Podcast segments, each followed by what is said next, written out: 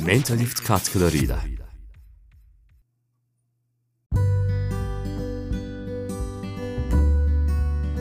Evet, merhabalar. Ee, tekrardan spor psikolojisi serisiyle karşınızdayız. Bugünkü konumuz hedef belirleme. Aslında böyle e, çok klişe gibi görünen, aslında çok kolay gibi görünen bir başlık. Ama maalesef ki günümüzde hem ülkemizde hem e, yurt dışında birçok çalıştığım sporcu da doğru hedef belirlemenin aslında ne olduğu maalesef bilinmiyor. Bu tabii antrenörlerimizin, ailelerimizin de çok işine yarayacak bazı böyle somut e, bilgiler ve taktikler paylaşacağım. Ama öncelikle ben hep şunu sorarak başlamayı seviyorum hedef belirleme konusunda özellikle. Hayali hedeften ayıran şey sizce nedir? Mesela bir hayaliniz var e, ve gerçekçi bir hayal diyelim bu hayale. Yüzmeden örnek verelim. Mesela ben geçen sezon sonu 100 e, metreyi 50 saniyede yüzüyordum. 50-40 diyelim hatta daha net bir örnek olsun. Ve bu sezon hedefim 48-99 yüzmek. Yapılabilir mi? Evet yapılabilir ama ilk düşündüğünüzde bir hayal gibi geliyor. Ve yapılan çalışmalar bize aslında neyi gösteriyor biliyor musunuz? Hayali hedeften ayıran en önemli şey Hayalde bir planınız yoktur. Sadece zihninizde canlandırırsınız, resmedersiniz, keyfini çıkartırsınız ama hayali hedefe çevirdiğinizde Artık onu gerçekleştirmek için önünüzde, önünüzde bir plan vardır. Ve e, genellikle biz hedef belirlemede işte tam olarak bu süreci kaçırıyoruz. Şimdi literatüre baktığımızda hedef belirlemede aslında işte süreç hedefleri vardır, sonuç hedefleri vardır. E, ve farkında olmadan hem antrenörler, işte ufak ufak verdikleri mesajlarla veliler, sporcunun kendisi e, düşündüğünde hep sonuç odaklı gidip bunu başarmak istiyorum, birinci olmak istiyorum, şu dereceyi yüzmek istiyorum gibi sonuç odaklı örneklerle aslında hedef belirliyorlar ve süreci kaçırıyorlar. E, işin tabii ki hani benim esas uzmanlığım e, nöropsikoloji olduğu için işin beyin boyutuna baktığımızda beynimiz buna ne gibi bir tepki veriyor biliyor musunuz? Tamam ben bu sezon sonu e, 48-99 yüzeceğim. Bütün antrenmanlarımı yaptım. Her şeyi hazırladım. O süreci de geçmiş olalım. Hani her şeyi planladık. E, artık depar taşının oraya gelip onu yüzmek istediğimde bile e, bazı komutlara ihtiyacı var beynimin. Yani her ne kadar bu otomatikleşmiş olsa da e, kolum bacağım artık böyle bir bütün süreci ezbere biliyor olsa da yine de bazı hatırlatmalara ihtiyacı var. Nasıl yarış anında bu hatırlatmalara ve süreç hedeflerine ihtiyacımız varsa aynı e, hedefleri aslında daha makro bir düzlemde, daha büyük boyutta e, bütün e, antrenman sistemimize ve sezonumuza yayabiliyor olmamız lazım. Biz genellikle e, bu anlamda sporcularla çalışırken performans profili adını verdiğimiz bir e, çalışma var. Hani tek tek böyle bölüyoruz. Teknik hedefler neler, taktik hedefler neler, psikolojik hedefler neler. Çünkü aslında düşündüğünüzde işte antrenmandan hedefler belirledik diyelim ki işte süreçteki yolumuz da belli. Artık önümüzde 48-99 yüzmek hayal değil bir hedef. Ve antrenman hedeflerini belirlediğimizde sadece derece hedefleri değil, teknik taktik hedefleri de belirledikten sonra bir de psikolojik hedefler belirlememiz gerekiyor. Ne gibi? Bazen yorulduğumuzda vazgeçtiğimizi fark ederiz. İşte teksiz ol, olsak bile devam etmemiz gereken noktalar vardı. Bu aslında başlıklar sporcudan sporcuya çok e, değişiklik gösterebilir. Yani kimisi için motivasyonunu korumaktır. Kimisi için dış dünyayı veya işte dışarıda yaşadığı problemleri havuzun dışında bırakmak, havuz, havuzu bir deşarj olarak kullanmaktır. Kimisi için kötü derece geldiğinde sonuca değil sürece odaklanmaktır. Yani buradaki aslında psikolojik süreçlerdeki hedeflerimizi netleştirmediğimiz zaman biz istediğimiz kadar teknik taktik e, hedefleri belirleyelim. Aslında o yoldaki engeller hala önümüzde durmaya devam ediyorlar. Tabii az önce de söylediğim gibi hani bütün sporcularda bu psikolojik ihtiyaçlar çok büyük değişiklikler gösterebiliyor. Yani işte bir motivasyon dediğimiz şey bir sporcudan bir sporcu çok farklı işleyebiliyor. Ama ben yine de böyle belli başlı çok işimize yarayan taktiklerden bazılarını burada paylaşmak isterim. Bu 2000 e, yılında aslında olimpiyatları kazanan kürek milli takımının, İngiltere kürek milli takımının çok sık kullandığı bir taktik var. Hatta bu sonradan literatürde de üzerine bayağı çalışma yapılmış bir mentalite. 5 dakika kuralı belirliyorlar mesela kendilerine. Yani bir şeyi canları yapmak istemediği zaman ki bu bütün yüzücülerin mutlaka başına geliyordur. Yüzmeyi en çok seven, hani yüzmeye aşık olan bir yüzücü bile e, sabah 5'te havuza girerken her gün ya bunu çok severek yapıyorum diyemez. Bu e, mümkün değil. İnsan doğası için mümkün değil. Hele kış aylarında çok çok daha zor olabiliyor. Bu mesela 5 dakika kuralı ne gibi bir taktik? Beyninizdeki o bir istek var. Yatakta kalma isteği. Diyor ki yani yapma gerek yok. Çünkü düşünüyor havuza girdiği anı düşünüyor, soğuğa atladığını düşünüyor ve çok, çok da keyifli bir süreç değil. Ee, oradaki motivasyon genellikle keyifli olan yönünde kalmaya e, yatkınlık gösteriyor. Ama bu 5 dakika kuralında aslında beyne biraz biraz şunun antrenmanını yaptırtıyorlar. Bir gideyim, 5 dakika kalkayım yine canım istemezse geri dönerim. Yani istekten bağımsız bir şekilde onu yapmayı, o başlangıcı o startı verebilmeyi beyne öğretmeyi hedefliyorlar. Mesela bu 5 dakika kuralı nerede uygulanabilir?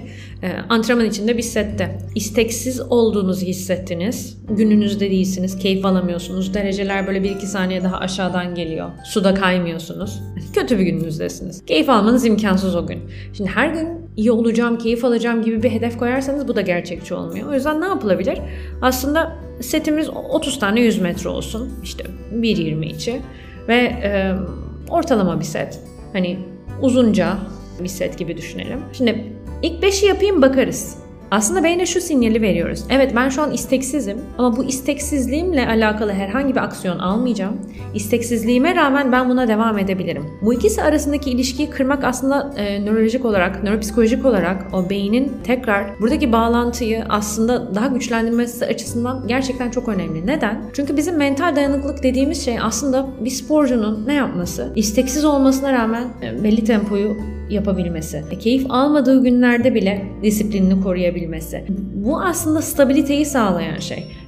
Gerçekten bu anlamda beyni eğittiğimiz zaman kişiye özel taktiklerle aslında şunu fark ediyor sporcu. Ya bir dakika ben günüm, günümde olmasam da yüzebilirim. Ben uyumasam da yüzebilirim. Ben işte e, bir sette çok iyi başlamasam da yüzebilirim. Ve hedefler ve ufak ufak böyle kendim kendisi için sporcunun kendisine bulduğumuz taktikler aslında uzun vadede bize neyi sağlıyor biliyor musunuz? Yarış anında bile hani daha önce iç seste anlattığımız e, bir başlık vardı. Yapabilmem için sebepler. Bu sefer onu doldurmaya başlıyor. Ya ben antrenmanda e, uykusuz olmama rağmen o gün şunu gelmiştim. Günümde olmamama rağmen şu dereceyi yüzmüştüm. O yüzden bugün yani çok hissetmiyorum ama bugün de yapabilirim. Bu sefer sporcunun o inişleri çıkışları artık böyle en yukarıda en aşağıda değil de daha yukarıda olan bir çizgide hani potansiyeli %100 ise %100 ile %90 arasında inip çıkıyor. Ki bu da çok normal. Hani çünkü insan vücudunun daha biyolojik süreçleri var. İşte laktik asit var, e, yorgunluk var, vücudun açılmamış olması var. Bir sürü dış etken var. Ama psikolojinin de etkisiyle onun daha böyle aşağıya düşmesini engelleyip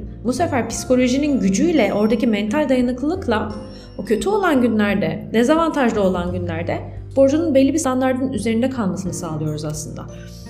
Şimdi bir sonuç hedefimiz var dedik. Süreçte hedefler belirledik dedik. Burada tabii e, keyfin ve gerçekten spordan haz alarak bu işe devam etmenin öneminden bahsettik. Bir de ben bu noktada daha nörobiyolojik olarak bu süreci böyle parçalara bölmenin neden önemli olduğundan kısaca bahsedip bugünü öyle toparlamak istiyorum. Yüzme gerçekten çok zor bir branş. Yani e, vücudunuzun kapasitesini böyle son noktasına kadar zorlamanız gerekiyor. O ciğerinizin yanması hissi çok iyi bilirim. E, boğazınızın ağrıması, o kan tadını hissetmeniz yani gelişim için gerçekten acı çekmeniz gerekiyor. Hani bazı günler oluyor o acı gerçekten keyif veriyor. Ama bazı günler o su hissiyatınızın olmadığında, yorgun olduğunuzda işte çok zor setler olduğunda bu iş işkenceye dönüşebiliyor. O yüzden şimdi hedef belirlerken hedefi parçalara bölmek çok kritik. Yani bu antrenman setlerinde de yapabileceğiniz bir aslında uygulayabileceğiniz bir taktik. Aynı zamanda işte bazen yataktan kalkarken bile uygulayabileceğiniz bir taktik. Böyle düşünelim. Şimdi yataktan kalkıp birden kendinizi havuzda hayal etmek çok ulaşılabilir bir hedef değil. Ama bir sonraki basamağa baktığınızda yani sadece yatakta doğrulmak aslında ilk hedef. Bir sonraki hedef yani gidip bir elimizi yüzümüzü yıkamak olabilir. Eşofmanını giymek, işte e, çantanı almak, arabaya inmek. Aslında böyle parça parça baktığımızda bir sonraki adım her zaman yapılabilir. Aynı şey işte az önce verdiğimiz antrenmandaki 30 tane yüz setindeki örnek gibi. Hani 30 tanesini nasıl çıkaracağım demek yerine ilkini bir tempo tutayım bakayım. ikincisini ona göre ayarlarım. İşte bir saniye kötü mü geldim? Bir sonrakini onun üzerine koymaya çalışırım. İlk 5'i yapayım bakarız. Tamam sonraki 3'ü yapayım bakarız. Yani burada aslında beyne şu mesajı veriyoruz ki şuna da çok şaşıracaksınız eminim. Bunu yaşayan sporcular mutlaka vardır. O sinyali verdiğinizde gücünüzün biteceğini sandığınız noktada bile bir şekilde bir enerji üretiliyor.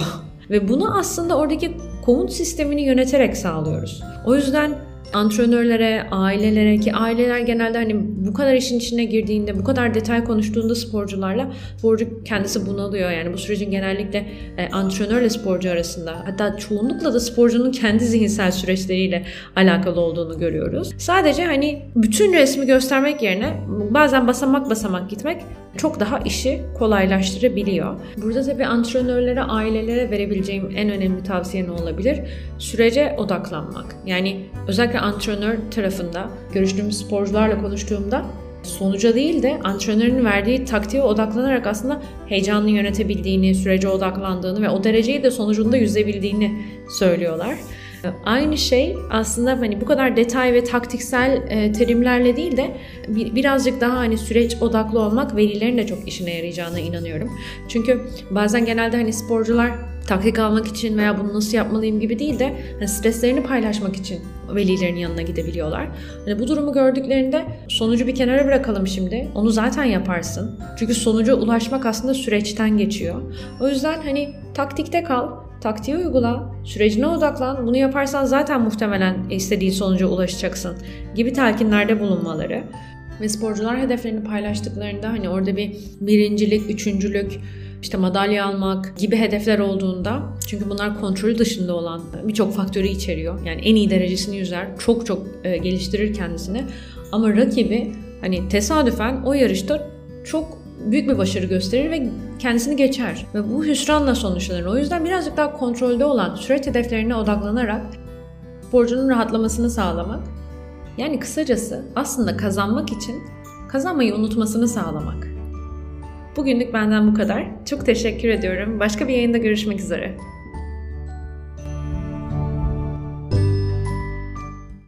Mentalift sundu.